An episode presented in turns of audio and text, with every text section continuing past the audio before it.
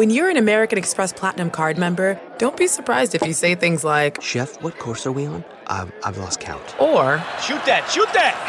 and even, Checkout's not until 4, so. because the American Express Platinum Card offers access to exclusive reservations at renowned restaurants, elevated experiences at live events, and 4 p.m. late checkout at fine hotels and resorts booked through Amex Travel. That's the powerful backing of American Express. See how to elevate your experiences at americanexpress.com slash with Amex. Terms apply. Angie's list is now Angie, and we've heard a lot of theories about why. I thought it was an eco move. Fewer words, less paper.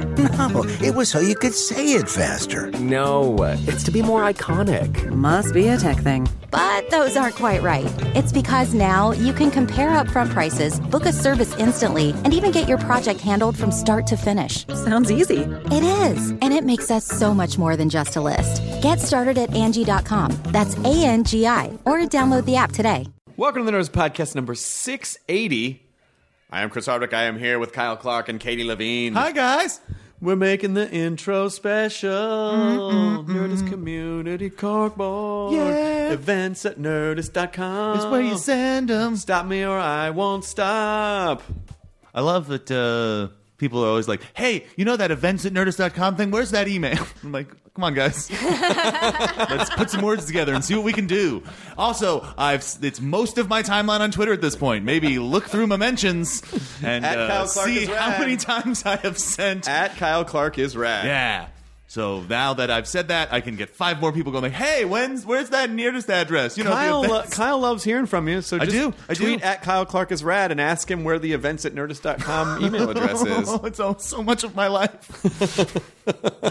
if I were, ah, you ever have that moment where you just realize you're dumb? I should tag all of the people and then just put it instead of just keeping putting it and copy pasting. I'm not good at the internet. That's all right, but you are But good at this guy is it's Peter Van Pearson or Pearson with an M. Mm-hmm. Okay. And uh, he, inspired by listening to the show for a long period of time, decided he's been a writer but not sharing it. You know, like that Emily Dickinson or something. Mm-hmm. Yep. Uh, writes H.P. Lovecraft style weird fiction, Mm-hmm. and after listening to Nerdist at some point, was like, you know what?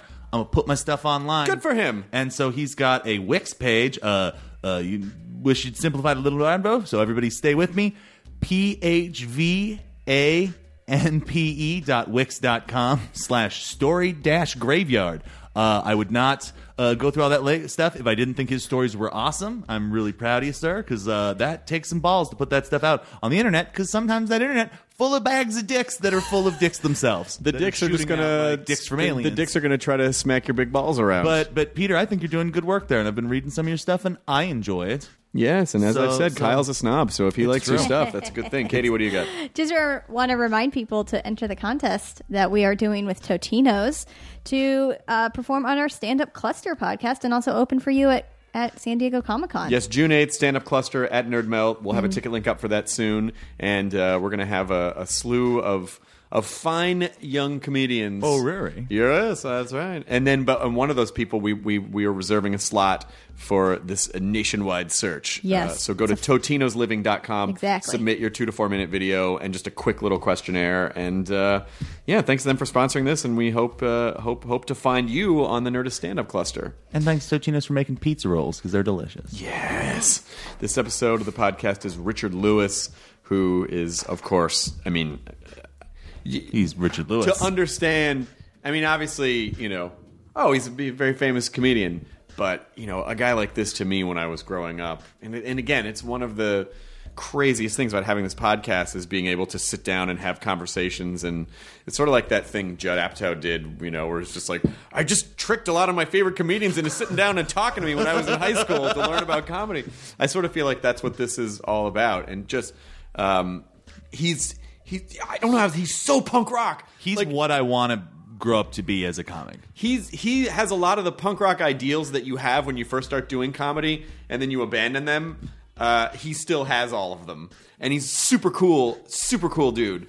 And he has a new book called reflections from hell richard lewis's guide on how not to live available wherever books are sold. But it was a tremendous honor talking to him. And i gotta talk I want to, you know, I want to see if I can get him or like Billy Crystal and, and to come down and do beta tests. I keep lurking after the mic every Monday. There's a beta test going like, I hope Billy Crystal or The, the last beta test we did was super fun because it was uh, it was me and my friend Elizabeth Beckwith and Megan Neuringer and Garfunkel and Oates.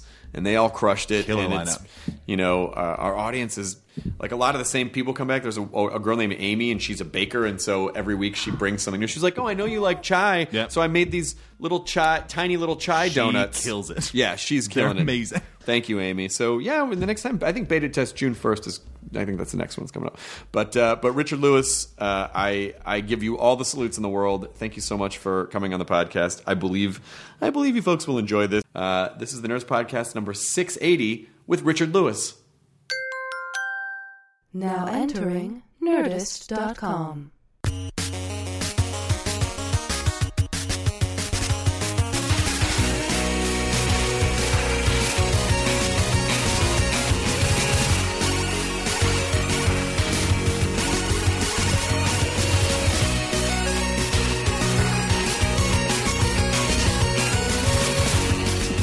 you. Of course, I'm wearing a suit from 1978.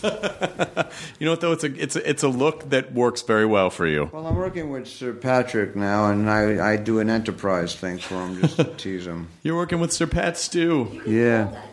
We can take it out of the thing. Well, I'll see what works best. You He's, know, whatever. uh, he's a very sweet, funny man. oh, so you know him fairly? I don't know him that well, but I've God, done He's some stuff with him. amazingly great. Yeah, so talented and nice. Treats people so great, and the writing is. And we just wrapped the first year, and uh, this guy Jonathan Ames is a really, God, really fragile, brilliant guy, and he just he. I don't know. He's the scripts are good as far as I'm concerned. I've been around. You know, I play a shrink, which is like a punchline. and I run into some of these younger actors who I don't know by name, you know, they're like on the Big Bang Theory. Sure. something. Hey, congratulations. They go, oh, Mr. Lewis, don't call me Mr. Lewis, please. You're doing, what a life you have, you know. I mean, they're said forever and ever. And Of course. all good. And I go, and they go, yeah, I'm doing a series now called Blunt Talk with uh, Sir Patrick Stewart and some really good actors. And what do you play? A shrink? And then they fall on the cement. I say, what, a, what is? What am I? A punchline? I guess I'm apparently no, but everyone, you know, like everyone who knows comedy knows your act. Like they know what your act is. Like, but I'm doing it really, you know. I mean, I have to have some affect, or it would be the worst role in history because I'm a Freudian. Yes. So we'd had a long discussion, me and the showrunner. Like, you gotta, you know, we have to twer- tweak this a little bit. But you can understand. But you must have. I mean, I assume you probably have a therapist, like most comedians. I've had many. So I feel like at this point you've put in enough hours. You might. I think if you put in enough hours, they actually they actually go, okay, you are now a I have therapist. the best sense memory of any actor for a therapist. I mean, I've been with so many, all different types. So, oh, we'll save some of this. no, well, what what is the best type of Or therapist? maybe Is- you're is- taping this right now. Yeah. Wait a minute. Oh, is, is is the best type of therapist someone who basically just says, "What do you think about that?" No, And one's one that will make love with you and fly away with you is that's the absolute best yeah, that hasn't happened. But Not yet. No, because there's nothing like they know you so well. You just feel so safe. You would, I would imagine. yeah, but I can never tell if No, what you asked me a straight question. Yeah. Would uh, well, Freudian. I went to a Freudian therapist uh, when I was a kid. When my dad died, and I was freaked out, and I was a comic, and I was broke, and and you lie on a couch just like I do on this new series and uh, blunt talk, and I just and and I bring my own couch, and they sit there and. And Freudians just go, mm-hmm, mm, yeah, and they write notes. So I had to do, I had to, we had to figure out a way to make it a little more uh, involved for me as an actor. You know, otherwise it would have been a nightmare. You know, and we have.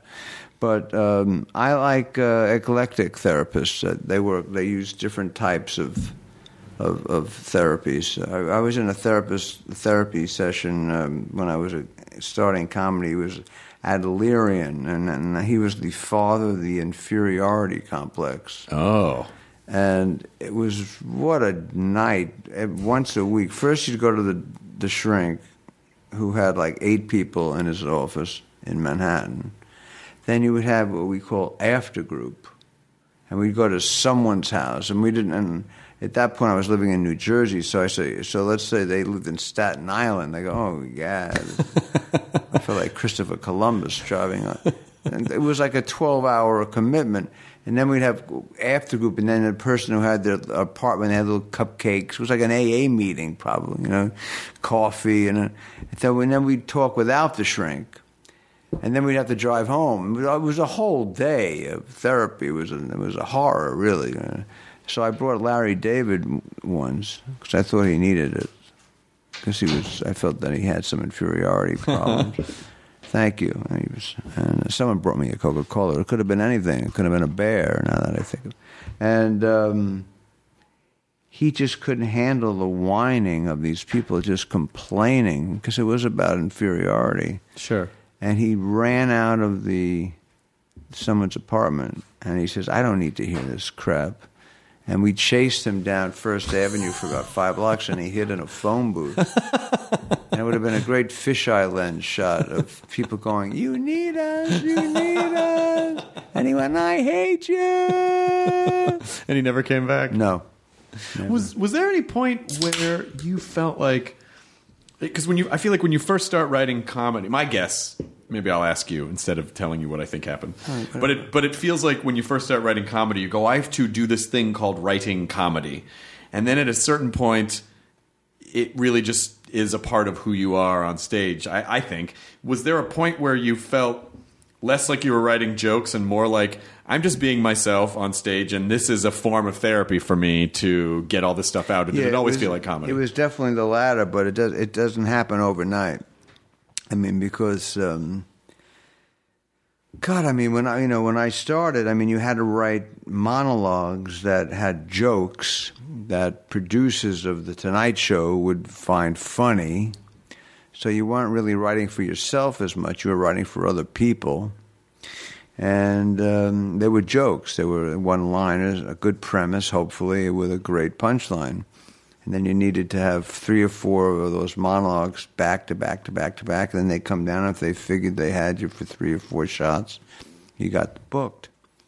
But after a while, that got, for me at least, it got so boring because I realized that I wasn't writing really things that were really organic to how I was really feeling. Because what I really wanted to do on stage was to express my fear of uh, of me crumbling inside and have people laugh, and that would validate that.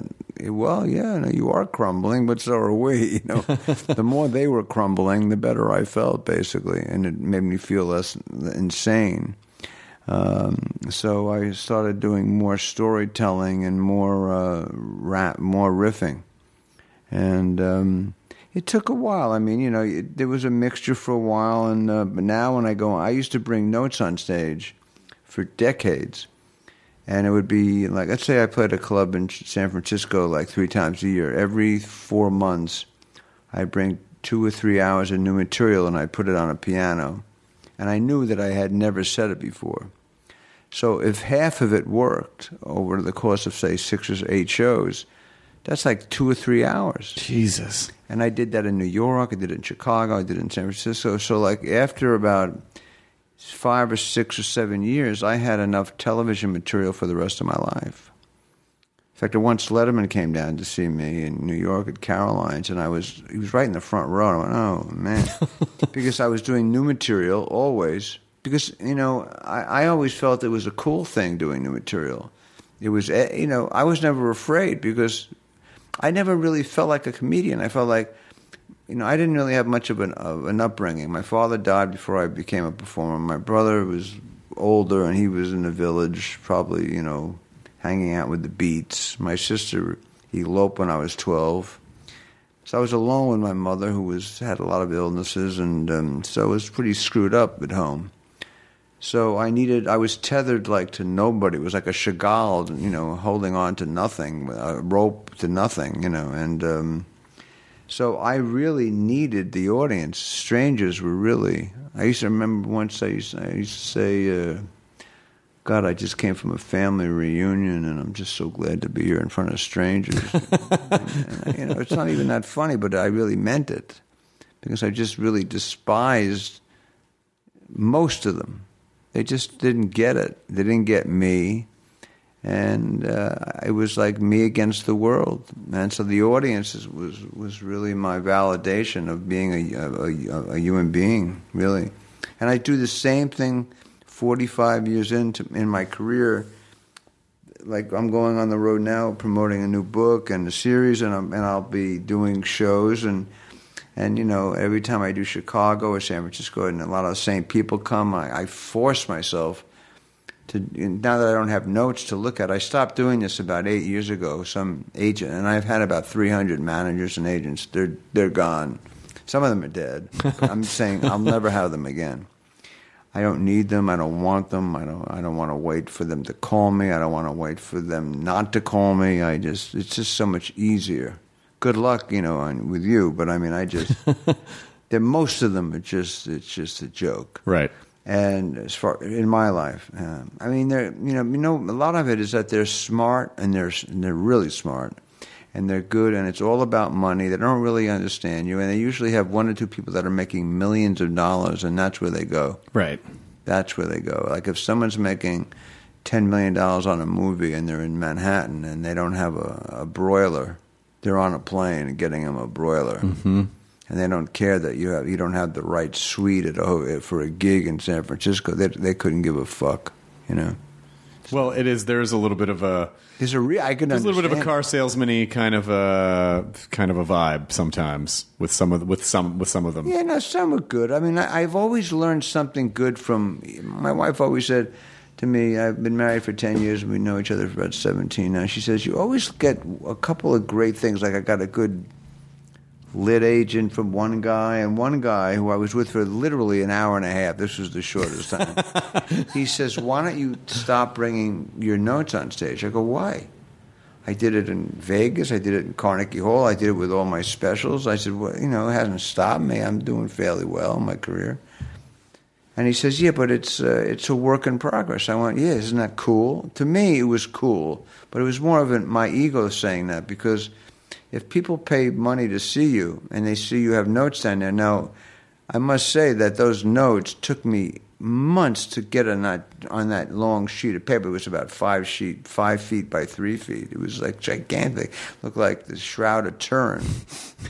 And um, so I, when I would look down, I would look down for a second, then pop up. Let's say it said circus. I knew if I saw it and my eyes would look at the word circus, and I would look down for a second, I'd pop up and I could do 20 minutes. But now, without having that there, I can't think, I won't remember 20, 30 things about the circus. I can't. I, I'm, you know, even if I was 20, I couldn't remember. But he said that it, it looks, it looks cheap to the audience that you're trying things out on them. And I, and I thought about it. I went, oh, maybe he has a point.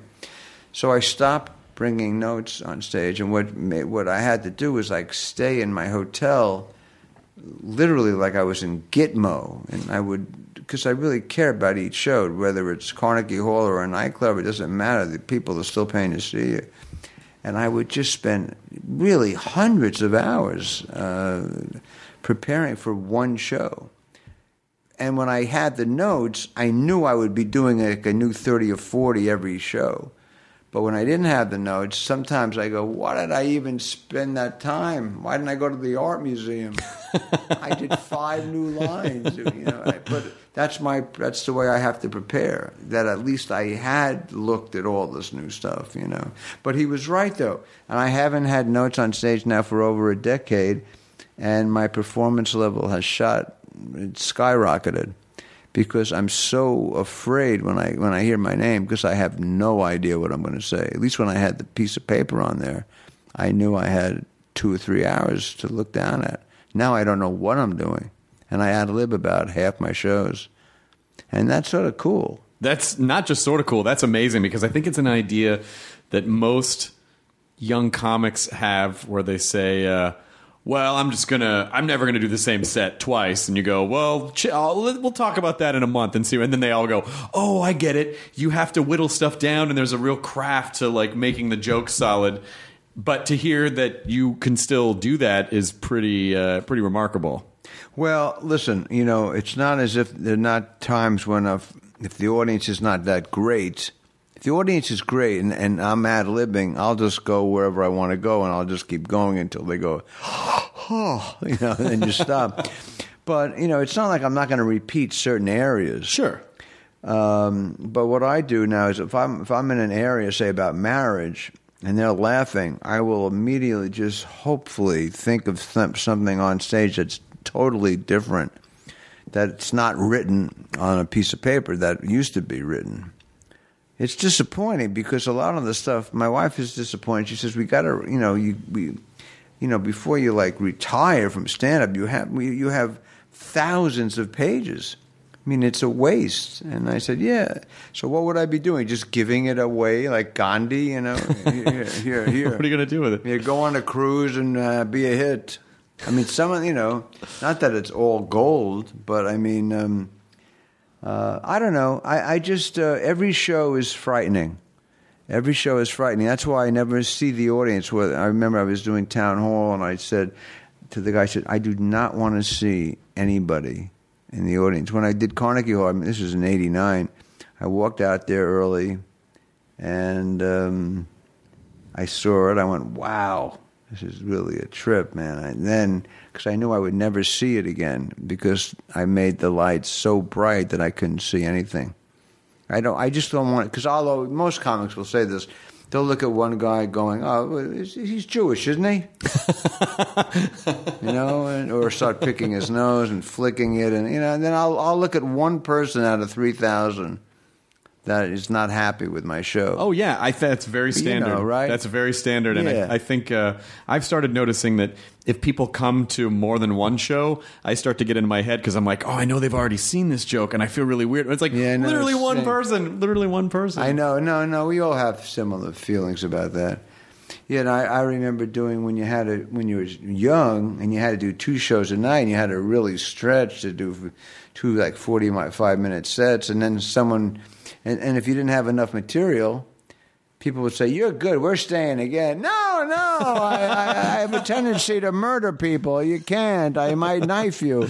You don't want people to stay. You know, it's Well, uh, comedy is like a, like like it's it's not like music where you could just listen to it over and over again. Like a joke is like a magic trick, and once you see the magic trick, Oh God! it's sort of music. I'm so jealous. Sing jingle bells. Oh, but all right. it, it's so much. It, it, you know, I used to despise comedians that were horrific, and then at the end they would sing "America the Beautiful" and get a standing ovation. I go, wait, this is not right. you know, he sucked, and you know, or, you know, or she did, and she he sings a song at the end, and they applaud. People applaud singing. Yeah, there is there's a little bit of a claptrap. Anything that feels like, oh, that person put a lot of work into that. Sometimes you can see people do it where if they just say a bunch of words really fast, then people are like, oh, that must have been a. Even if there's not really a joke in it, they go, oh wow, that what a feat. Yeah, exactly right. Yeah. No, you're exactly right. No, I, yeah. I almost kind of think that maybe. So let's let's just say sometime, someday you go. You know, I'm ready to retire. What you could probably do is go to Netflix and go. I'm going to do 12 one hour specials, and you just burn through all of it and just put it up as a stand up series. That's an interesting idea. And then and then you're done. You're just like purging all of your material, and then you don't have to do it again. I'll also commit suicide after I finish all twelve of them. I don't know. You know, it's a great. It's an interesting idea. Otherwise, then I won't feel like I wasted all that material that I came up with because I just, I just, it just pours out of me, and I, I always have a pad with me, and I write things down all night. And uh, I, I remember once when I was a kid, I used to.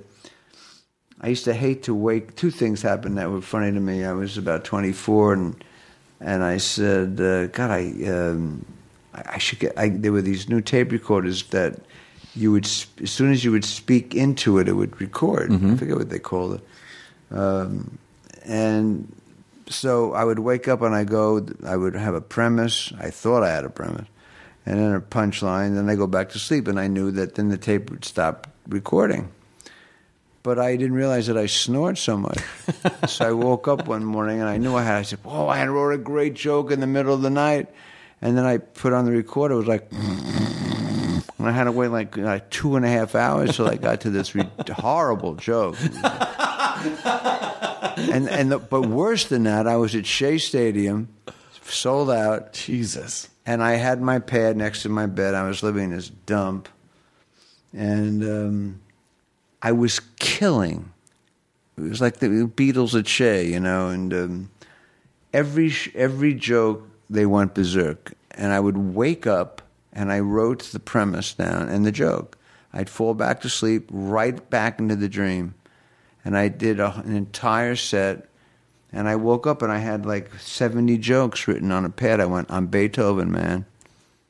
Maybe I'm Christ. Maybe I'm the Christ of comedy."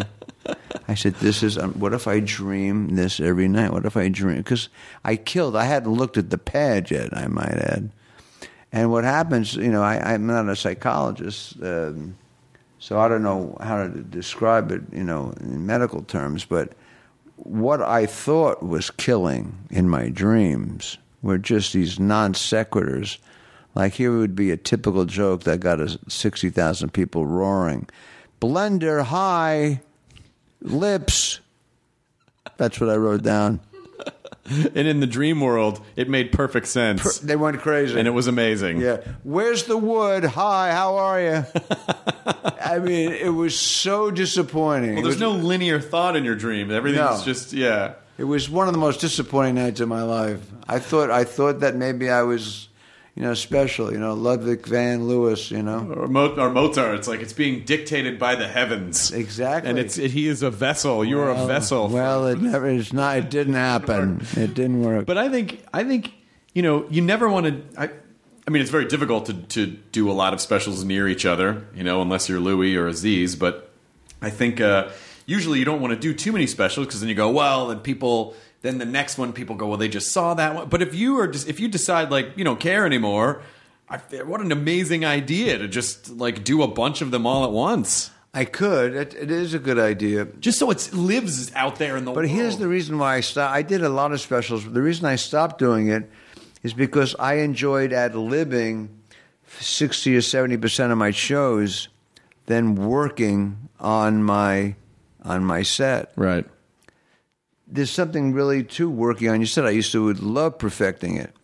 But when you used to do these, you know, all these HBO sets, the directors come down, the executives come down, and they expect us that let's hear it. And I said, I don't want to. Why? I said, I, I was sort of disgusted. I don't want. I didn't feel like talking about it. Let's say I had a crazy day. Let's say I had a, crazy, funny argument with my wife, and they and that wasn't part of the HBO special.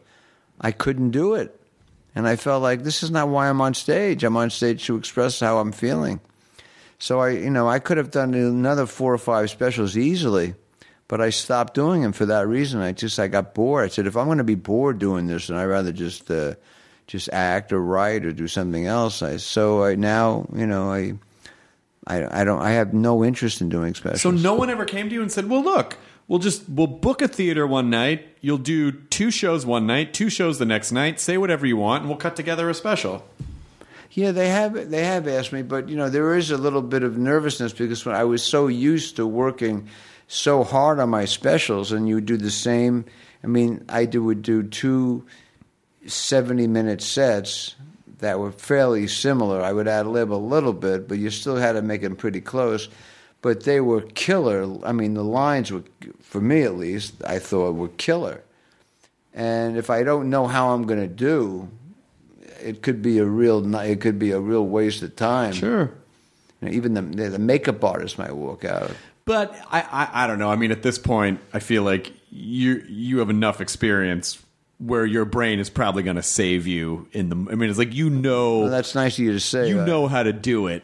You know, I mean, there's probably more of a safety net than you realize there is because it's all, you know, it's uh, the the you've perfected the machine without having to perfect individual jokes. The machine is in intact, and that's you know, like you could just riff about anything and you get a special out of it.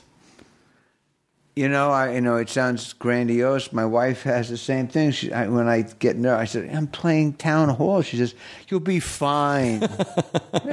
Be fine. I- How do you know? She says, "I just you're funny. You just just talk." Yeah, Oh God! I mean, uh, it's nerve wracking. sure. It's not. I used to be jealous of guys who did do the same set year after year. Like they would. Let's say I was co-headlining with somebody, and I'd be there and be in my my hotel room, and I'd be I'd order room service, and I'd be looking over thousands of jokes, you know, and. Um, and I, or actually, by that then in my in my thirties, I have the, the the sheet of paper. That sheet of paper was my holy grail. I would just memorize it, look over it, like fear of intimacy, fear of intimacy, and look over the fifty things, and then, and then whatever subject, family, uh, you, know, uh, orgasms, whatever the hell I had written on there, and um, so these guys would land. I'd see them in the bar, you know, picking up, you know, picking up chicks, getting loaded, and uh, you know, ordering lobster. I said, "God, you're eating a lobster now, aren't we on in 20 minutes? Don't you don't you worry about taking a crap before the show?" I said, "No, no, no, no, I don't care." Really? I mean, you have a show, and he's, "Nah, I'll be fine." And the reason they'd be fine, they knew exactly what they were going to do. Yeah. As soon as they entered, walked on the stage, from A to Z, you know. And uh, I remember Leno saying to me once, we were at the Improv in Hollywood when we were in our thirties, and he said, "Why are you a wreck, man?" Because I was, you know, I was on the doing Carson and Letterman and all. that. I said, "Because I don't know what I'm going to do. Don't you get it, man? I just don't don't I don't know what I'm going to do."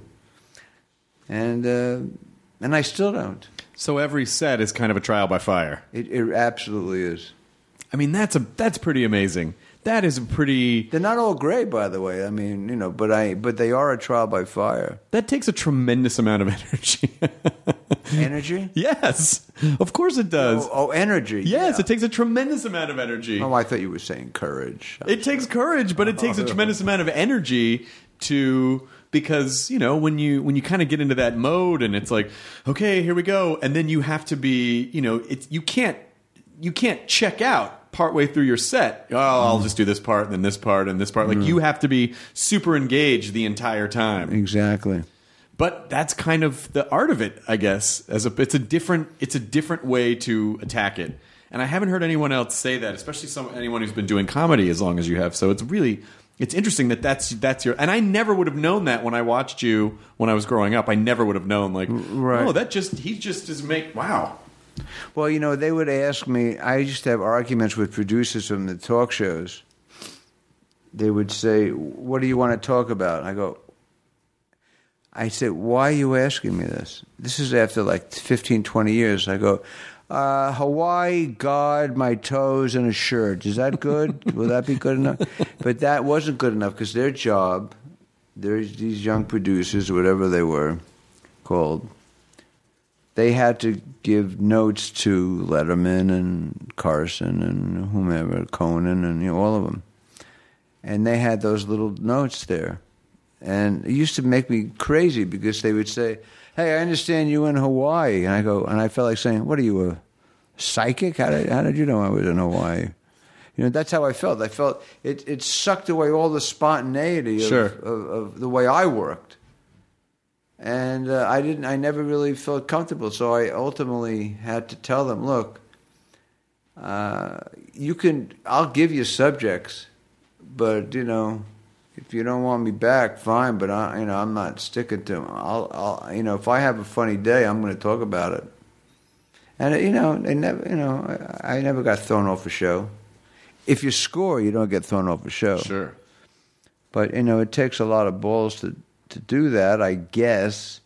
And I understand why. Um, I mean, I, I don't really understand. I mean, I, I it bummed me out a lot of times because I mean, it's one thing if you let let's just say you're an unfunny uh, actress who's uh, in a soap opera. Then you know you you know you don't want to just to sit there and you know you want to say so. I understand that uh, you have a pet monkey. yeah. Oh God. Yeah. This monkey, Chi Chi. And then you know that's three minutes. Because when you think about it, you're on. They're on for eight minutes. The, you know the host will talk four. Chi Chi the monkey's three minutes, and they're off. oh yeah, I'm doing a movie. Oh, congratulations, ladies and gentlemen, Jeannie Shalman. You know, so it's a whole the whole the whole thing is like when you think about it, you're on you're if you're doing if you're doing if you're doing one segment, you know, and I re, and I re, and this is something I like to for young comics listening to this. I I was really wrong for decades.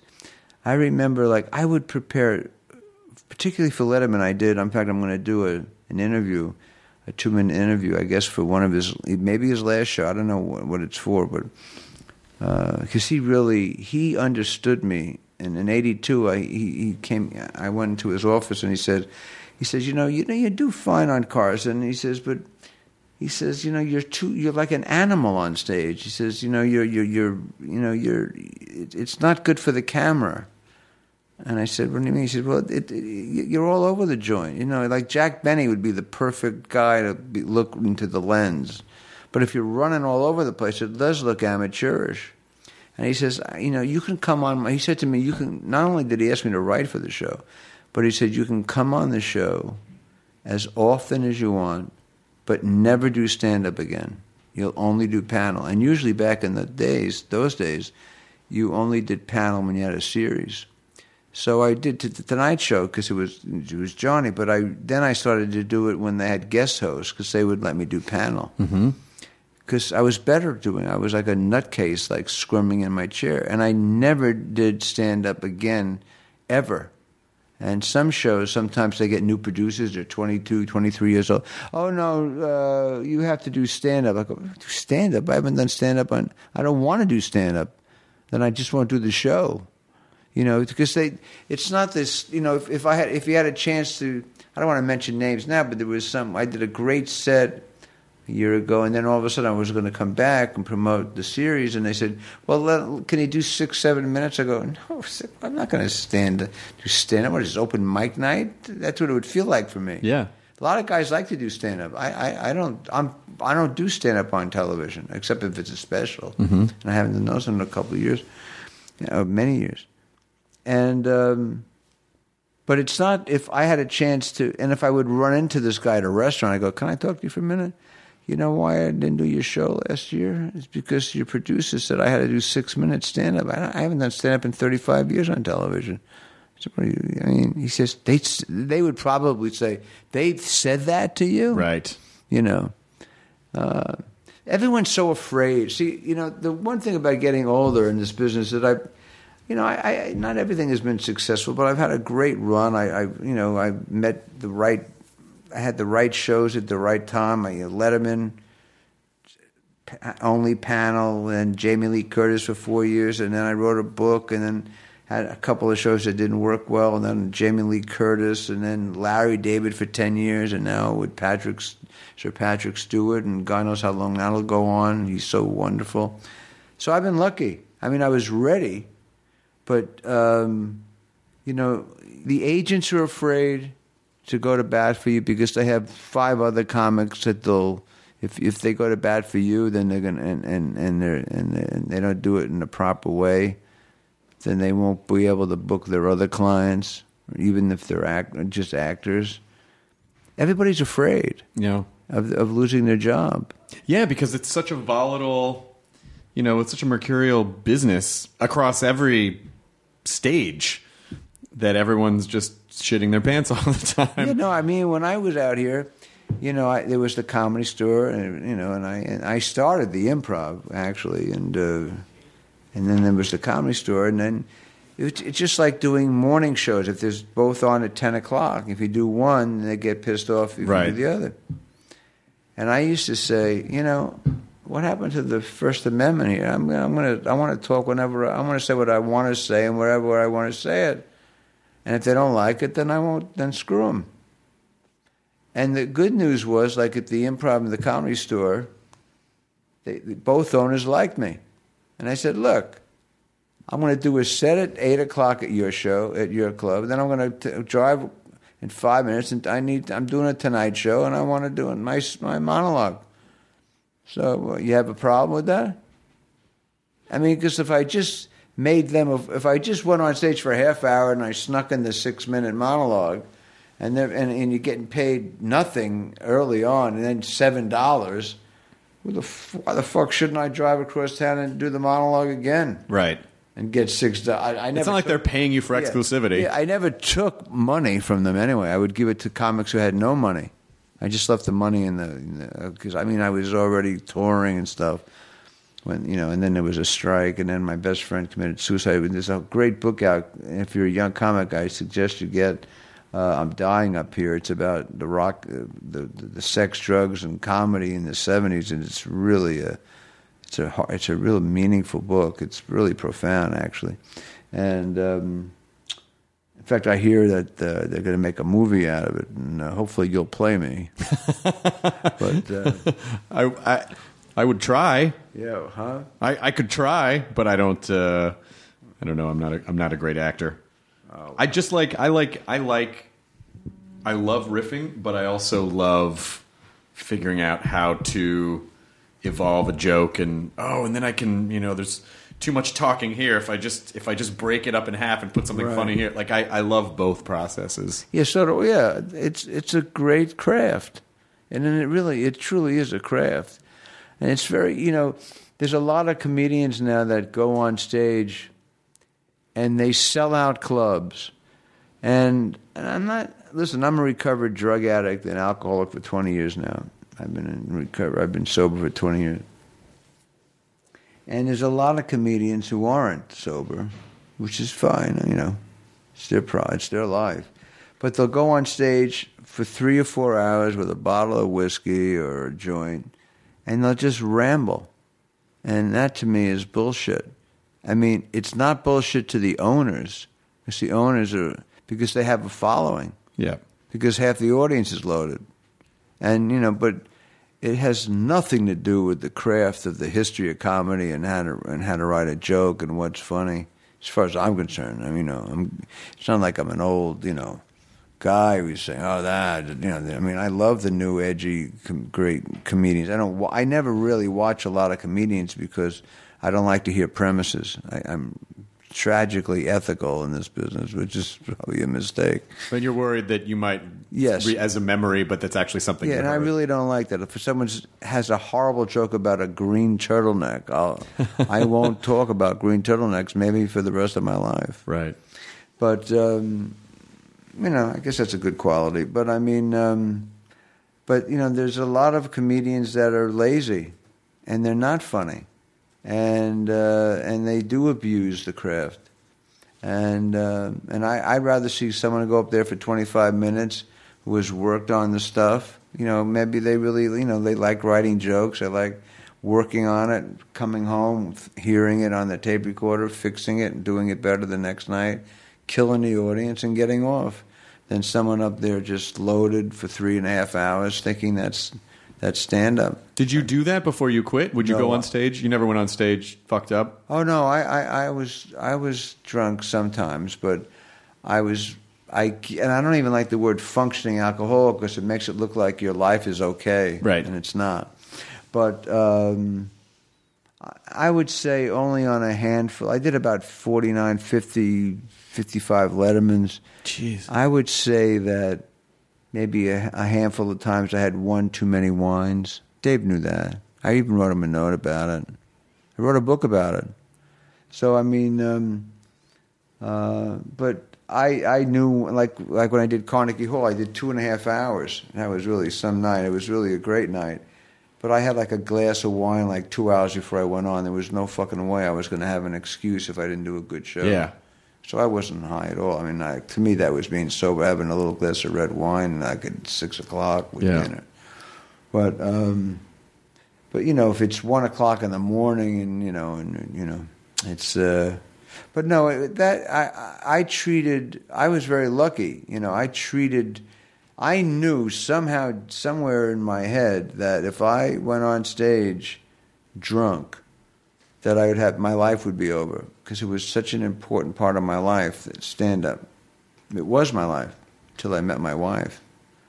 Uh, it was uh, the acclaim and uh, laughs and adulation and uh, and it was you know it was sort of empty until someone loved me for who I was and not for what I was and, and not just as a comedian or being well known. Well, do you think that's do you think that's why you were one of the reasons you were passionate about being on stage? Did you feel like you were kind of searching for the family that you didn't have? That's exactly what. In fact, you know, I had I, I uh, last year I had this this this. I'm only mentioning it because I'm not a good plugger, but there was a. Uh, it's sort of a cool box set called Bundle of Nerves, and has a movie that a couple of indies. One's called Drunks, which I'm proud of. Oh yeah, I remember that movie. Yeah, and it's in there. It was never out on DVD. And then I did a movie that preempted Saturday Night Live called Diary of a Young Comic. I was 28 years old. It's pretty trippy. And then there's a documentary of my house in Laurel Canyon where we're leaving soon. And the house is, was built almost 100 years ago, and every inch of it, every inch of the house had photographs. Uh, I collected, I'm a collector, had photographs of iconic people. Tragically, most of them were drug addicts. You know, you know, you'll see Miles Davis and Lenny Bruce and Pryor and and you name it. You know, uh, you know, and um, and I and you know, and I when I lived there, I had I lived there uh, with many different women until I met my wife, but. Um, but when I was there alone in my office, and I would turn around and I would see a poster of of like my well now I'm, I mean I know some of them now like the Stones or Malcolm McDowell I mean like you know from Clockwork Orange. Yeah. and when I was sitting at the typewriter I said this is my family. Because I didn't have a family really. I have nephews and nieces and they have children but I don't see them often. I love them. But my brother and my sister I don't see much and my father never saw me perform. My mother's gone long and she never understood me at all. So um, you know I it was when guys like Steve Allen or these old timers would come over and or the younger comics like you know the Jeffrey Rosses and mm-hmm. you know and or Sarah Silverman and Jamie Foxx came over to me. I remember I, was, I praised him once. He went, "Oh my God!" I, I would get embarrassed because I don't really know who I am. I don't really, and, and I'm not trying to sound you know, you know like you know begging for compliments here, but sometimes I'll I'll go over to some really like Oscar winning comedians and praise them and mean it. And they'll go, Oh my God, I can't believe you're saying this. I go, Why? You know, I just feel like a fan, really. And then I guess then I realized that they were only in like, you know, ten or twelve when I was on Letterman and they were late and watching me. And it's you know, it's sort of like I'm an old I'm one of the legend I'm like not a legend, but I'm like an old timing timer timer now who's still hip. And they dig that. And that makes me feel cool. You know, that's a cool feeling. Because I you know, I've never settled for doing the same shit. And uh, so that's a good thing. You know, I'm boasting, but I mean it's like Yeah, but you're not. I mean, I don't have kids. I have my wife and uh, and, a, and a dog, and my dog is a recovering dog. And apparently, re- dogs that are re- from the streets uh, they don't like stand up.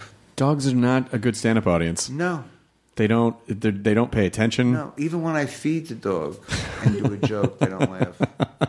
Which is basically the way a comedy club works. You feed a bunch Yeah. of animals to keep them in their seat, and That's then you just quickly right. you try to distract them so they'll they'll keep eating. Right until you see someone's finger in the in the salad that one of the Russian chefs cut off because they were suicidal. The dog would eat that anyway. The but dog would eat the yeah, they don't care. They don't care. They'll, but but you are. I mean, you know, if you were 30 years old and you were like, yeah, you know, I don't know. I guess people really like me. That's one thing. But you really are. I'm sixty fucking seven. It's a joke, man. You really are, though. I mean, like I, you were. The, I, I was. I'm exactly the right age to have completely absorbed the comedy boom from like 78 to 92. I watched fucking everything. Oh, far out. Literally everything. Every you know Cinemax comedy experiment and show Showtime special and all of the. You know, Caroline's, an evening at the Improv, and All that Kamikaze, and like everything. Wow. every everything. I watched the Tonight Show every night. I watched Letterman. Who did you?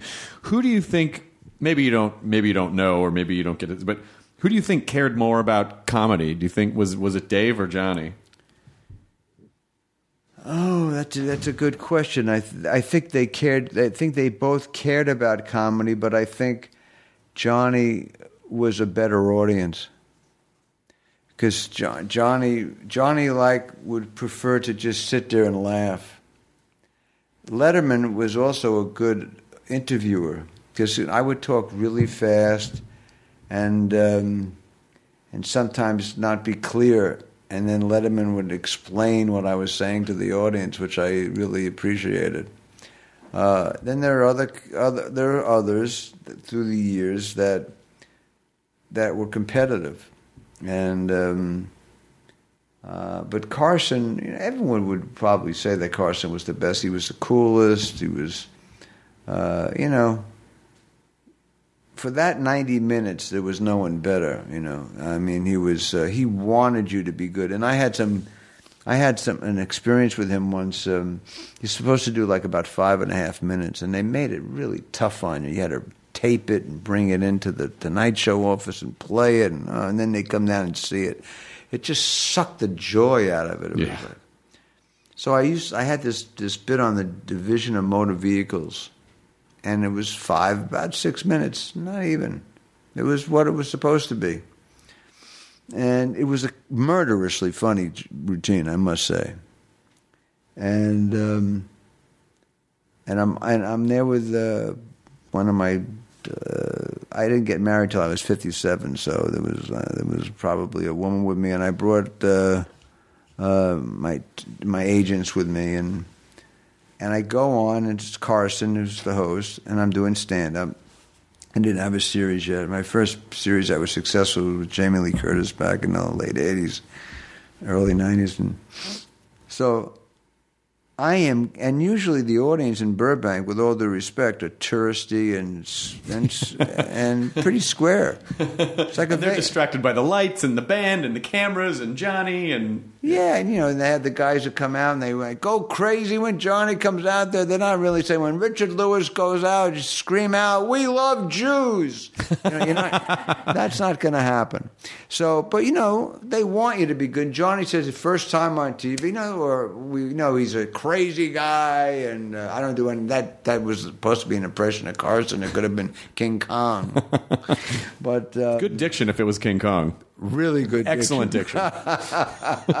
then I think he would have lived if he had just been saying like, "Hey guys." What was Mighty Joe Young? What was his problem? Did he have? Was he dyslexic? I, I think he was. Uh, I think he was. He was in that that dance hall, and they they punished him. He was the Salieri to Kong's Mozart. I think he was just. he was just not. He was like, oh, he wanted it, but Mighty Joe Young just wasn't the same. No, he was. He had a lot of inferiority. He should have gone to my group, my uh, my Adlerian therapist. He group. was yes, he would have had a definitely an inferiority complex, and he really But needed then we help. would have had to go to the zoo for the after group. well, or you would have had to chase him up a building, uh, like Larry That's right. David. Well, Larry, he wouldn't have fit into the phone booth.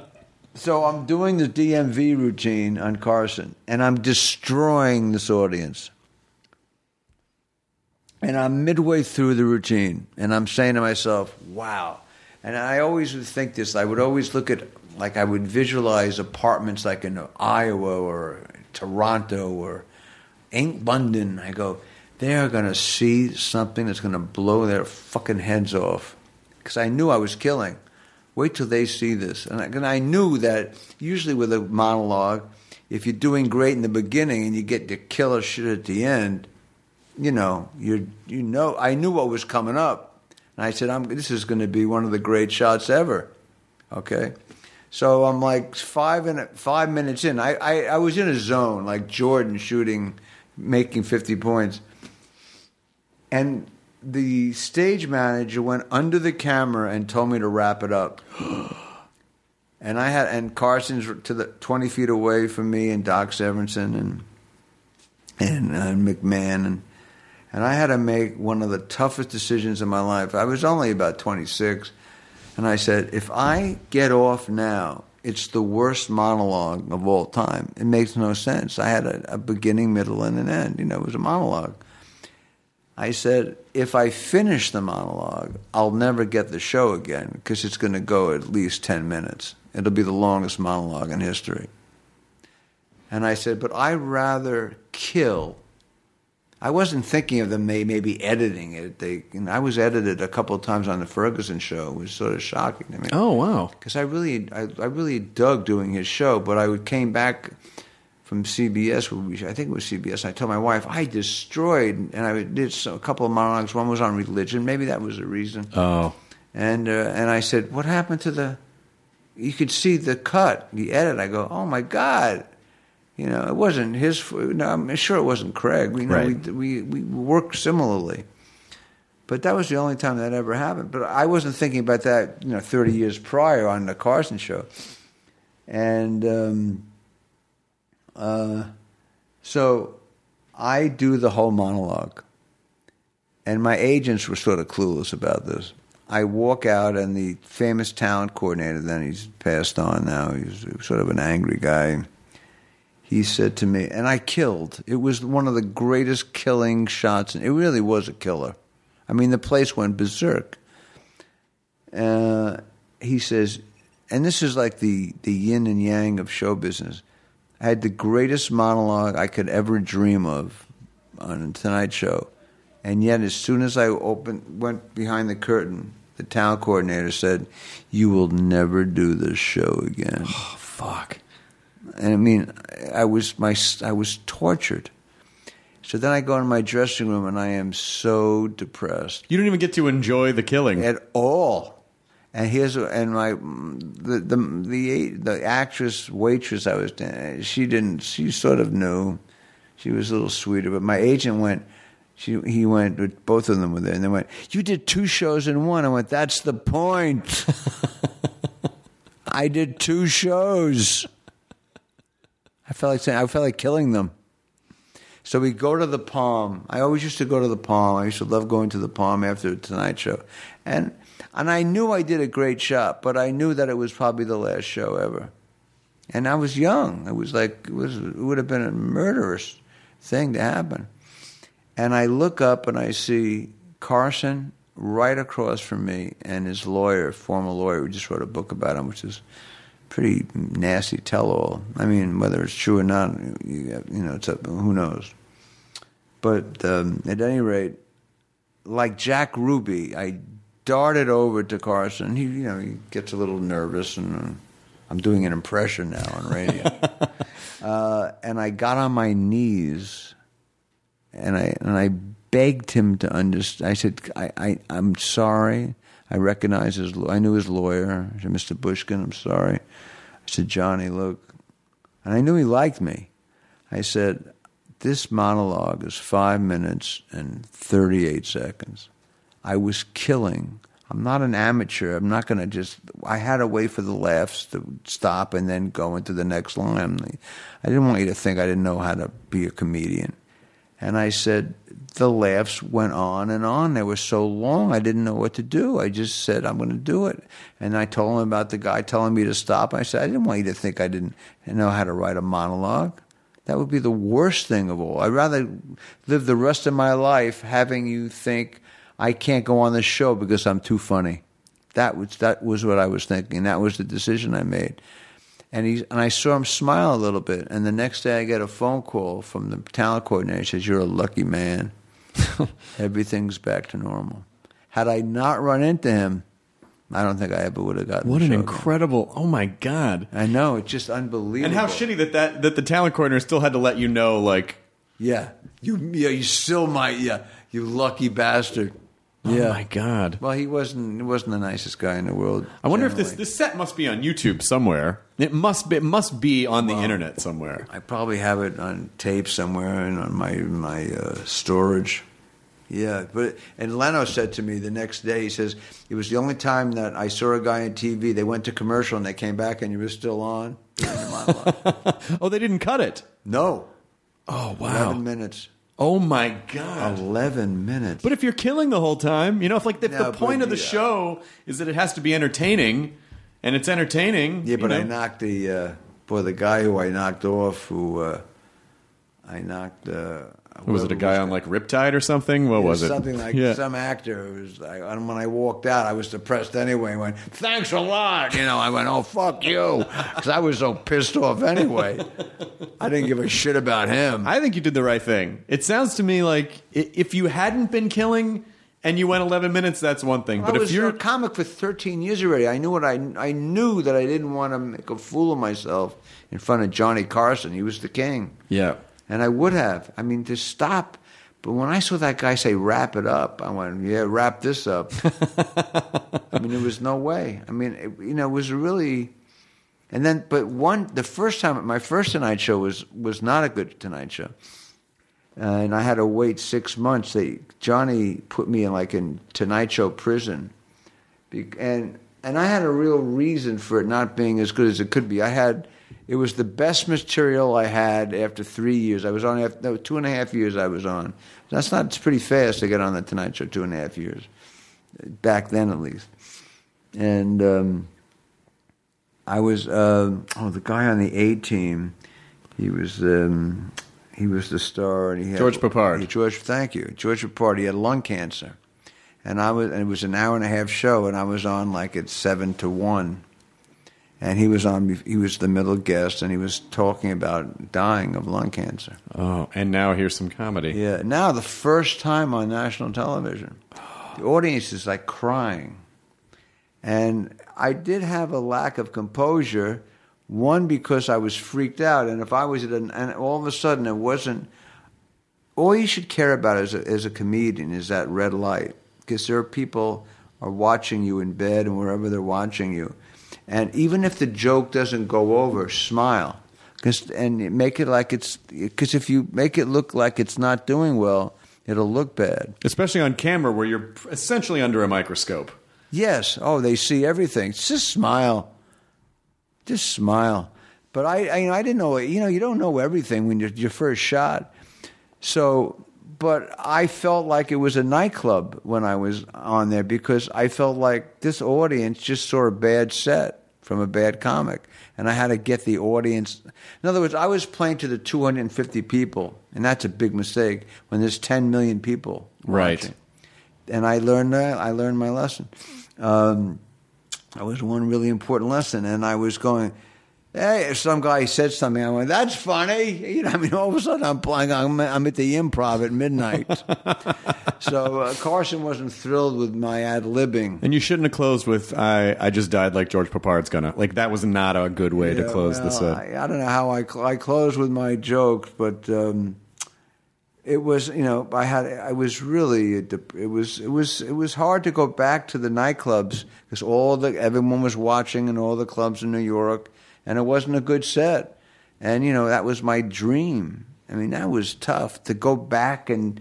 And and work on your material, knowing you know not knowing when you're going to get back on the show. And then you see all your peers, and you're like, "Oh, they know, and I know," and Yeah, so no, just no, it's murder. It's a tough business, man.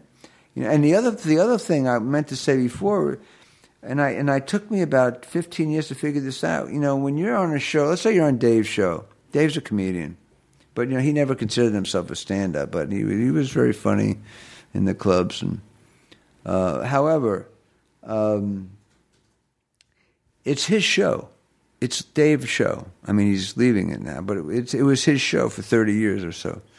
And um, he wants to get laughs. He deserves to get laughs. And, and I was always coming from a place where I needed to impress Letterman. It was like he was my family.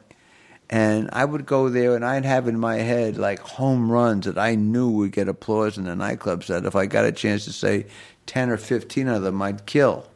My goal was to kill the audience and to make Letterman proud of me like he was like the the father who never saw me. Big mistake. The deal is to let the star of the show do great. And I did a show where ev- I did about 15 one liners, and they were murderer, murderous. Audience went wild. And I go back to the hotel and I get a call from my publicist. They're very unhappy. I go, what? I, you know, I couldn't wait to get down to the bar and have a, you know, a drink. You know, I was, I figured uh, I, this was one of the great shots. I was, and I'm mentioning, you know, good shots, but they weren't always that great, obviously. But they were upset, and I didn't know why. I just didn't know why. And then it hit me. I don't know. No one told me. I said, wait a minute. I didn't let him talk. He didn't say one thing in in ten in eight minutes. So the next time I came back, I made it a point to feed him like I was the host. Let him, and he got, and when he was killing, just sit back, laugh. I mean, I was funny. What an interesting dynamic to flip his show so that he could be. He would be the guest. Wow, but that's so different than Carson because Carson came from the Jack Benny. Yeah, he school. wanted to laugh. He wanted he wanted everyone to be funny on the show. You know, it was different, but yeah, but but but it's still if Carson's on a roll, you got to let him be, stay on his Of roll. course. But this was very different because on on Letterman, I for years since that was my show, really, I wanted to kill on everything I said, and I forgot about him.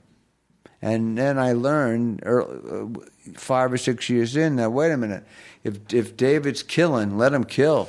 God, I wonder what he's going to do. I mean, like, I, I, look, no matter how sick you are of doing something over and over and over again, when that's your pattern every day for 30, 30 years, years, like, what do you, you know, I, mean, know. it's, I, I don't know. Carson seemed to embrace it, but I think, I don't know. Well, I he wonder. left early, and he was fairly young when I he wonder, left. I wonder if Dave's going to go crazy from not having a thing to do, you know, that sort of well, he produces shows, but has nothing to do with sitting there. yeah. You know, Yeah. sometimes you get the feeling with Dave that he doesn't enjoy it, but he has to. He would quit. He would have quit way before. It's not about money. I don't know if he uh, look. I, I don't know him. I've never done the Letterman show, which is a bummer because I and now it's going to be too late. But I think my, as an audience member, it feels like he's not really that into it, and he hasn't been for a while. Of course, I don't know him, but I think if anything, it seems like he needs the process of it. And I think you know, I'm just guessing. It seems re- it seems coincidental that it, it was not that long after Leno announced that he was leaving, and then a few months later, Letterman's like, "Okay, I'm done." It almost felt like I, I won the race. All right, Uh, but- but who knows? Who knows? knows? You just don't know. You know, and they're all and they're all very different. You know, uh, I think the most fun I've ever had on any show, generally speaking, was with with Jon Stewart, who I introduced on an HBO special, and uh, oh, the young comedian. It was the, one of the young comedian specials. Yeah. and um, he was a real fan. I mean, a big fan. And uh, wh- when I would go in to the Daily Show, uh, he would never ask me anything. No one would ask me anything. It would just be free fall. It, it was sort of like Ferguson. Ferguson was that way too. That was really a rare thing. But um, that was cool.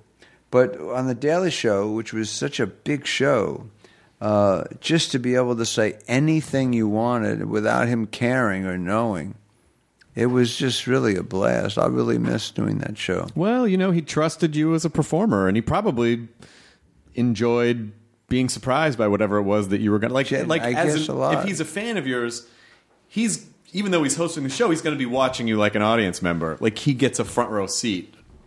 In a way, I guess, yeah. I mean, I've, it's it's sort of scary talking to you about, and you're really bright and funny and intelligent and all of the rest. But you know, to be this old and to have done this for 45 years, it is sort of spooky knowing that I'm, you know, in the third act of this. And and when you mentioned about Letterman, it's like, whoa, you know, I got I'm in good health and everything, but you know, and I'm in a show and, and all this and that, and it's all cool, but you know, I can't imagine not going on stage again unless I'm sick. I mean, Yeah, but you don't have to. Though I've you can you can perform as long as you want. yeah, I know, but I mean, not to go on stage. I mean, as frightening as it is to hear my name, ladies and gentlemen, Richard Lewis, because I don't know what I'm going to say. I still need it, and not to have that, uh, not to have that fear in my life. sort of stupid to say, not to feel that that you know, not to know that tonight, you know, you know, it's four o'clock and. Um, and I'm going to be going on in, th- in four hours or whatever it is. It's like, uh, I don't know, man. I mean, you got to quit sometime. Yeah, I Most mean, people, you know, they quit, they become actors, or they do direct TV shows and all that I think shit. you quit when you. I I think it doesn't matter how old you are. I think I think comedy is kind of a hungry man's game, and if you're hungry until you're 95, then great. Joan was, Right. You know, Mel Brooks is still that way, Right, right. You know, I Paul mean, Reiner, my God. you know, it's like it, it doesn't. I think I think a lot of If people. you're hungry, if you're hungry, but I think at a certain point, a lot of guys are just like, ah, I just don't, I don't need it, and they're comfortable, and they don't really, you know, the grind and the amount of energy that. It, But if you're if you're hungry for hundred years, then you can perform for hundred years. I think that's all. You know, it's really something too. When you, if you quit, audiences don't. They people will see you on the street. Gee, I haven't seen you in a long time, and I feel like saying, "Well, you saw me for fifty years. Isn't that enough, asshole?" you know, it really.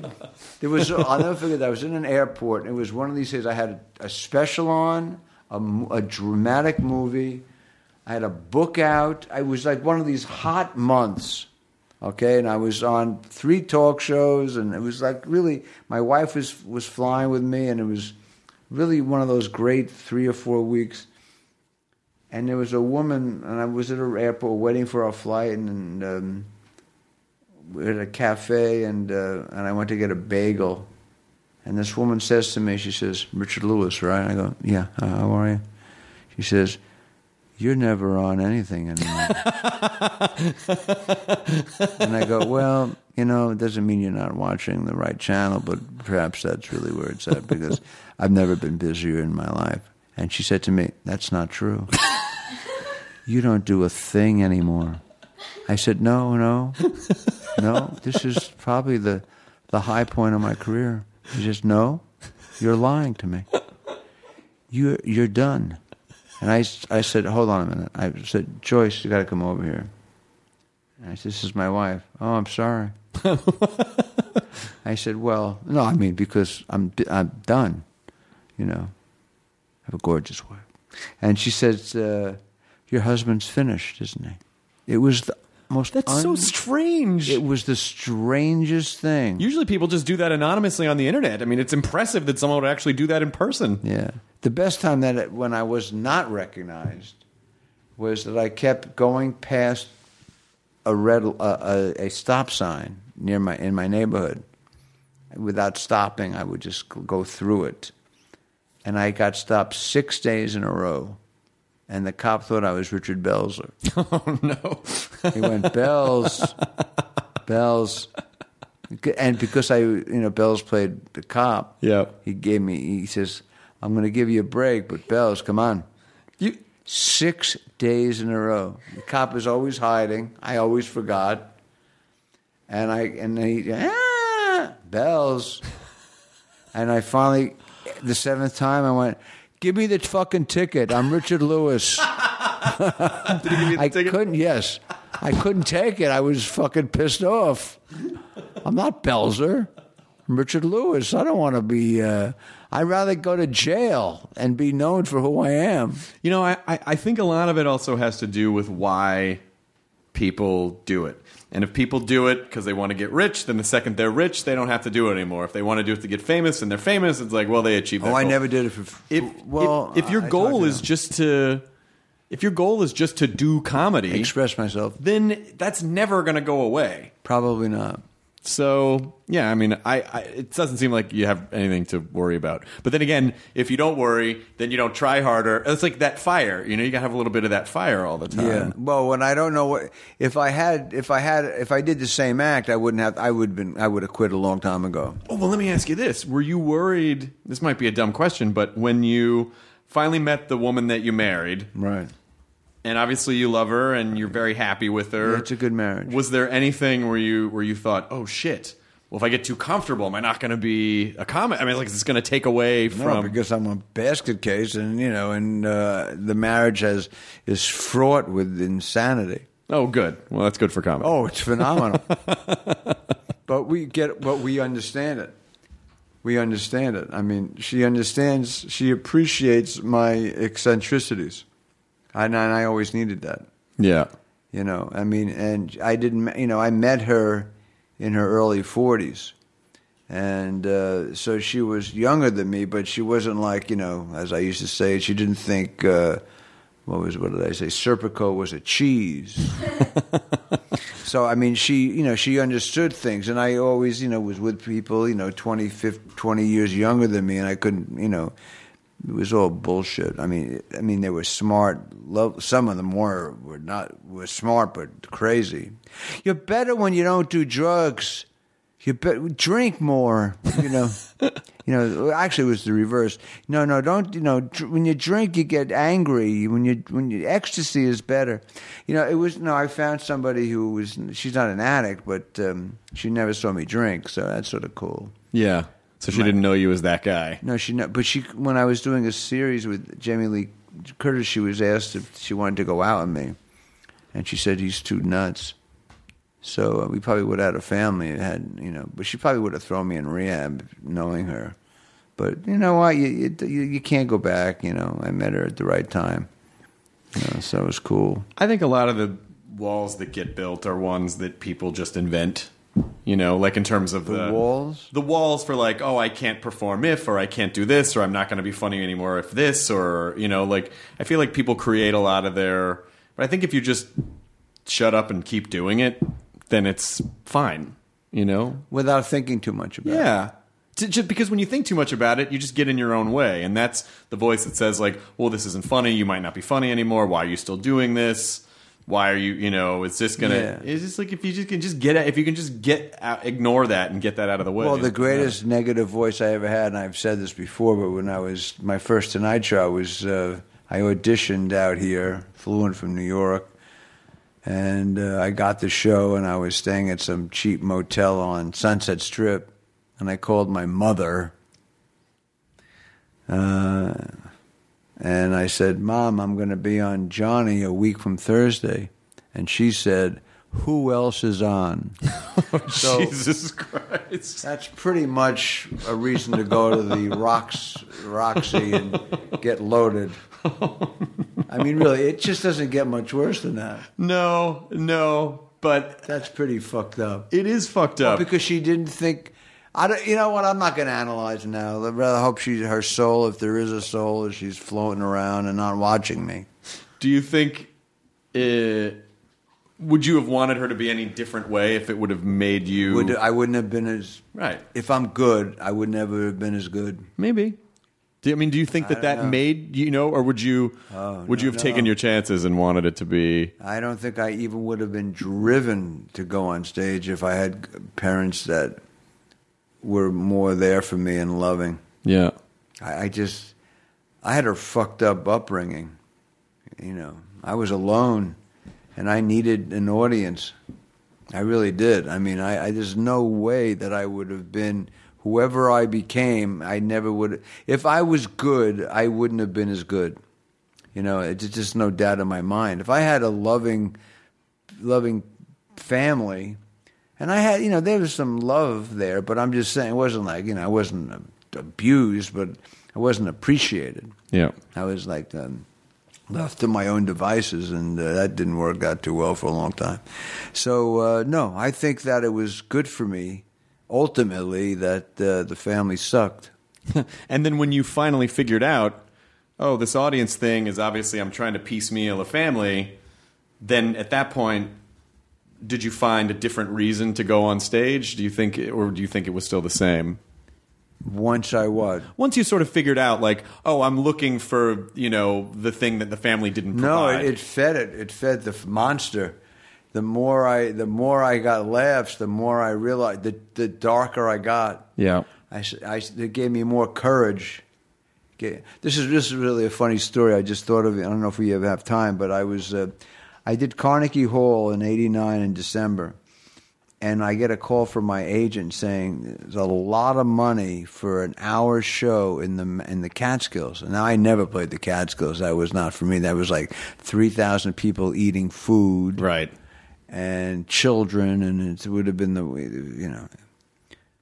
So I say, "Oh God!" and I was I wasn't sober then either, and but the money was so huge for an hour. I just said, "God, how can I really pass on this?" I, you know, I, I, Carnegie Hall was a huge success, so I got a limo, a model, four friends, champagne. I told the driver, "Keep the engine running, keep it running." I knew it was going to be a nightmare. I had no idea what nightmare this would be. They say, ladies and gentlemen, and this is like a week after, like, you know, two and a half hours, two standing, you know, Carnegie Hall. Yeah. So I was still feeling that way, but I knew that I was in a bad. I, you know, I think it was Seinfeld said there's no such thing as a bad audience. That's bullshit. You know, if you do a corporate gig at a Klansman rally, at least for me, It's a bad audience. bad. Not turning them around. So, um, ladies and gentlemen, Rich, and I'm walking and I'm seeing 3,000 people. And it's not so much about Jews and eating and all that, but it had a lot to do with why it hurt. Because all, when I heard, when they said, ladies and gentlemen, Richard Lewis, and I heard no applause, Oh yeah, you know. no applause except 3,000 people saying, I didn't get pears. That's a lot of people saying things like that. Give me my don't don't suck on my spoon. It was so I didn't get one laugh. And I had the check in my pocket, a big check, and I said to the audience, I looked at my watch, I went, I have 22 minutes to go and I'm going to finish because I did not want to give the money back. There's no way. And um, I finished. I got off, and I got off to, I want my pears. It was the same thing. and uh, I go back to this suite that looked like my grandmother's house in uh, Flor- in uh, Brooklyn. It was like an older hotel, you know, the Grossingers or the it was a Concord, I think. And, and I don't think it's there anymore. And um, I get a note from the owner's son, who was a big fan of mine. And he sent me, he didn't know that I would be gone in a minute. He sent me a bottle of uh, great champagne with a, but it was the note that really mattered. He says, You can't be all things to all people. Oh my God! How insightful! Beautiful. It's a great note. So we go into the we go into the, the to the the stretch and we go back to Manhattan. I got the bread. I st- you still feel like shit when you bomb, but that note meant a lot to me, you know. And something happened that really I'll mention it. I don't like talking about people that have passed on, but it, was something that that he made up for it. The, he passed on. He used to. Um, he was married to Liza Minnelli. He was a pianist. He was very, really terrific. Marvin loud. Hamlisch? No, no, No. it wasn't Marvin Hamlisch. He was a pianist, and um, he was one of her three or four mar- uh, husbands. And he was he played lounges and he uh, the Carlyle and um, all these places, and he was really great. And he was there to play the night after me, and someone oh, and my uncle who I who was divorced when I was when I was eight, I hadn't seen he was at the gig that I was there when I bombed. And he told these people, he must have been in his 60s at the time, probably. And he said, That's my nephew. Of course, I hadn't seen him in a long, long time. And when I bombed, he told me this because I had seen him. His, his, he lived till he was 98, and, his, and my cousin brought him out to live in California. It was beautiful. And he told me, he says, You know, after you bombed, he told the people, I think he's my nephew. Which I, I said, that's fucking great. I wish I would have used that on it. So, uh, what's this guy's name? I can't think of it. It doesn't matter. He was he's a night. Peter Allen. Yeah, Peter Allen. Terrific performer. He saw the show. And I had a friend who called me the next, a week or two, a month later. He says, You know, Peter Allen came on and he was great. No, he killed. You know, that's that's what you do. with the- Either a Borscht Belt comic or you're a singer. And Peter Allen came on, and the first thing he said is, "God, I hope I do better than Richard Lewis." Oh Jesus! Yeah, really. So about three years later, I'm at the Four Seasons, going over some notes, and I see him. I go, "Hi, Peter. Hi, Richard." I go, "Could you come here a minute?" And I sit him down, and I said, "I got to tell you something, man." I said, "I've been at the time." I said, "I've been a comedian for a quarter of a century," and I said, uh, "I played the Concord the night after, the week after I sold out Carnegie Hall, and I've had a really good run. I'm in a series now with Jamie Lee Curtis, and I had a bad night. And you come out and you had a, you couldn't just do your show. You had to bring that back to the attention of those of those people. Go, what gives you the balls to do that, man? This is a tough enough business. I was really angry. And he just got on his knees. Well, I mean, he got on his knees, but that's where it ended. But he, he apologized profusely, you know, and he realized he was almost crying. Oh, He re- I mean, I, but I, I, I really felt badly. I, I said, you know, this is a tough fucking business we're in. I don't, you know, we, you know, you don't have to make it harder on my. I felt horrible that night.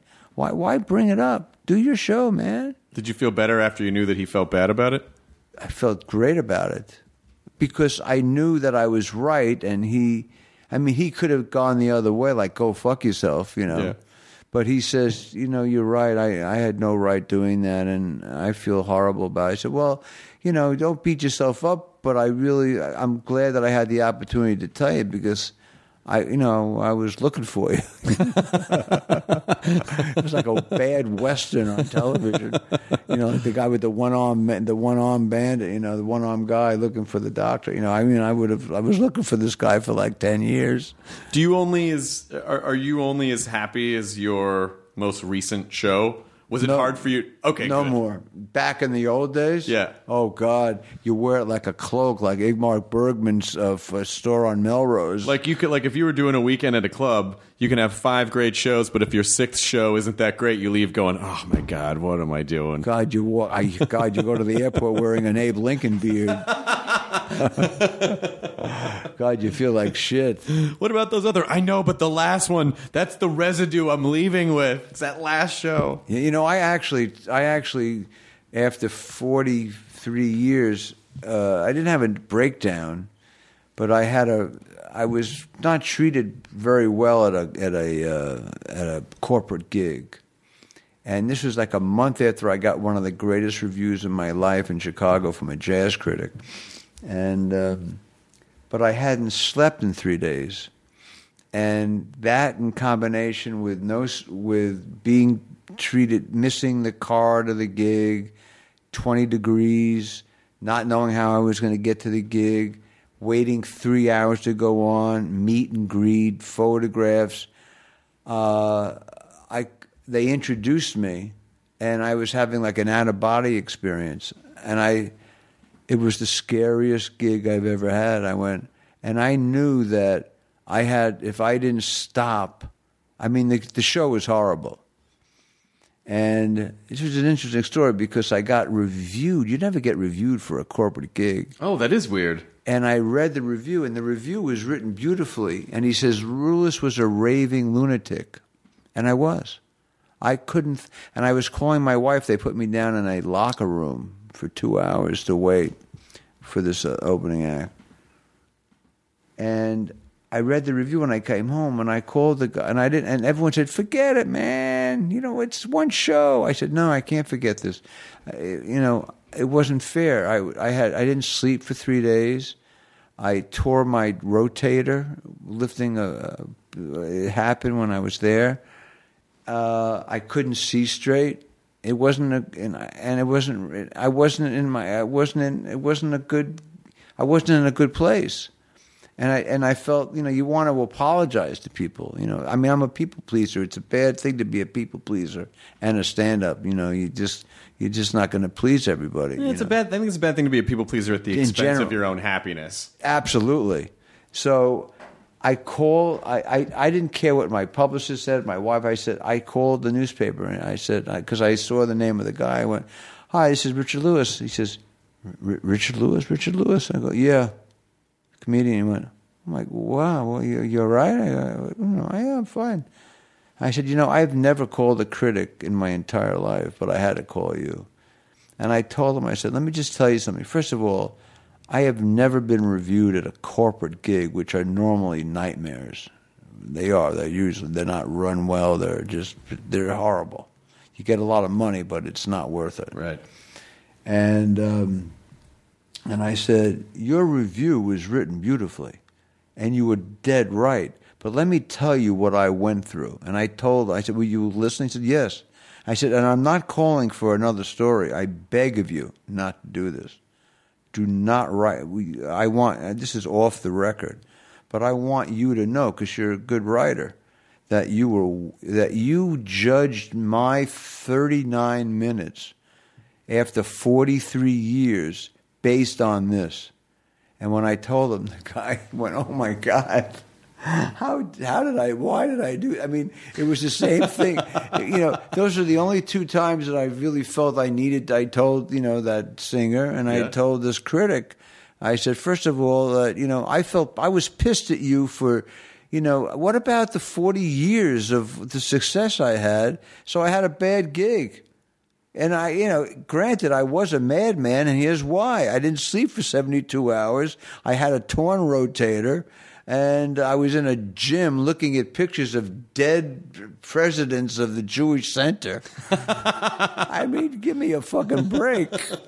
You know, the guy started, you know, he, he didn't laugh because he felt, you know, but I felt better when I hung up. Well, that's good. Yeah. Sometimes you got to do these things. You know, people will tell you, your agents, you know, wives, girlfriends, you name it, you know, don't do it, you know. And sometimes they're right. You should just let it go and just work on the next show. But sometimes, uh, you know, I take things so seriously. If I feel that I'm getting fucked over uh, in a way that's not fair, I, it's hard for me to let it go. Just that's just me. Well, I think it's important to it, it's important to be heard and it's important to feel understood. You know, it's important to feel understood. And when you feel like someone is judging you without all the facts, they don't understand you. It's there feels like feels like there's something that's not in balance. And so when you can say, and if the guy had said, "Well, go fuck yourself," then you can go, "Well, at least I expressed how I felt," then you probably would have still felt okay. Right. You know. But I think it's important to try to to try to get understanding, especially when it's something that you care about. Yeah, absolutely. I agree 100%. I, re- I really do. You, uh, this book. Uh, yeah, I know. I've been. I feel like I've, I've. I think I've ruined your Paris vacation. I've been here so you long. you haven't ruined anything. I mean, I honestly, it's so wonderful to hear you talk, and it's so it's so great to hear someone who's been doing stand up for 45 years that still gives a shit about actually just getting up and performing. Like it it makes me you know, it's it's still it continues I think it continues to inspire people. Well, that's very nice of you to And say. it's nice because you really do care about the craft of it and it it seems like that's the that's your main focus. That's and all, that- the other stuff doesn't That's all that matters. And then if you get a break, you get. Then you're ready. That's it, man. You know, I'll, I'll, I'll be brief. I I uh, I have an artist friend who I've been a patron to, and so is Larry David. Carl Nicholas Titolo. He's a New York artist, and he's brilliant. And um, and I came up with an idea of coming up with dark thoughts. On, this not to be grandiose, but there was a book similar. I didn't know this. That Edgar Allan Poe would write like uh, a couple of lines, and Edward Manet, this French impressionist, would write, would illustrate it. So I, I would give him 10 or 12 thoughts. He picked one that would inspire him. So we wound up with a book called Reflections from Hell. It's a guide on how not to live. That's sort of a little, you know, parrot thing. Uh, make a joke out of it, but uh, but the illustrations are amazing. The guy's a genius, and um, so I'm proud that I have a book with Mr. Titolo, and um, and also this year I got a. We just wrapped a series uh, on Starz, which starts this summer with Sir Patrick uh, Stewart, uh, who is uh, who plays this drugged out, horrible father, news, real progressive news guy, and I'm the uh, network psychiatrist. So, and I try to help this crazy network try to stay on the air. Me. But it's cool as an I like acting and uh, you know so it's like I'm really going against type way against type you know Well, that's acting. That's good. yeah, so the book is cool. The book comes out on the fifth and of May, and this and the show starts in the summer. So it's a good time, and I'll go on. I'm be on tour. I'm going to be in New York and Chicago in May, so everything's cool. Where are you playing in New York? Carolines at the end of the month, Nice. and uh, play, I've been playing Zanies um, In Chicago, the downtown. 35 years. Yeah, It's a And- fun club. Oh, it's a great club. I mean, I've I've done a lot of specials in the theaters there, but but there's nothing like when they're that little club downtown on Wall Street. They're right on top of you, and Oh yeah, the the stage is a bar. yeah, if you screw up, they're you know they're like vampire bats. Yeah. It's over. There's there's probably a picture of you on the wall there from I know there 1982 or something. It's pretty scary. it's like a day glow picture of me. I thought I was doing drugs again when I saw it. The one in Nashville, the Zanies in Nashville is the same. It's like it's like guys that you grew up watching where they were fucking kids in their headshot. You know, Yeah, I know. There's one with an umbilical cord of me in one club in Brooklyn. It's been a real, a real honor. Oh, it's pleasure please, of course. It's amazing to talk to you, and and I really hope you come back sometime. And you know, if you if you're doing spots around town just for fun, you Oh, know, that, that's right. By the way, the McC- Michael McKean is a, is an old buddy of mine, and that sh- that show you did with him was just spectacular. oh, thank you. He's really a genius. I consider him a genius, and um, I'm so happy he got that role. You know, on the uh, On Saul? On Saul, Yeah. he's brilliant in it. He's he's really and and no, and people should go back and go on YouTube and, and see the uh, the improv group he was in with you know when he was with those that guy on uh, that famous show. Uh, Laverne and Shirley, David Lander. Yeah, and but he was with David and him. What was the name of the the group he was with? The three. It was the three of them. Um, Yeah, it was. Uh, I, we talked about and it. it was with what's his name? That genius, that the guy who, uh, who does that show every Sunday, Le, Le Show.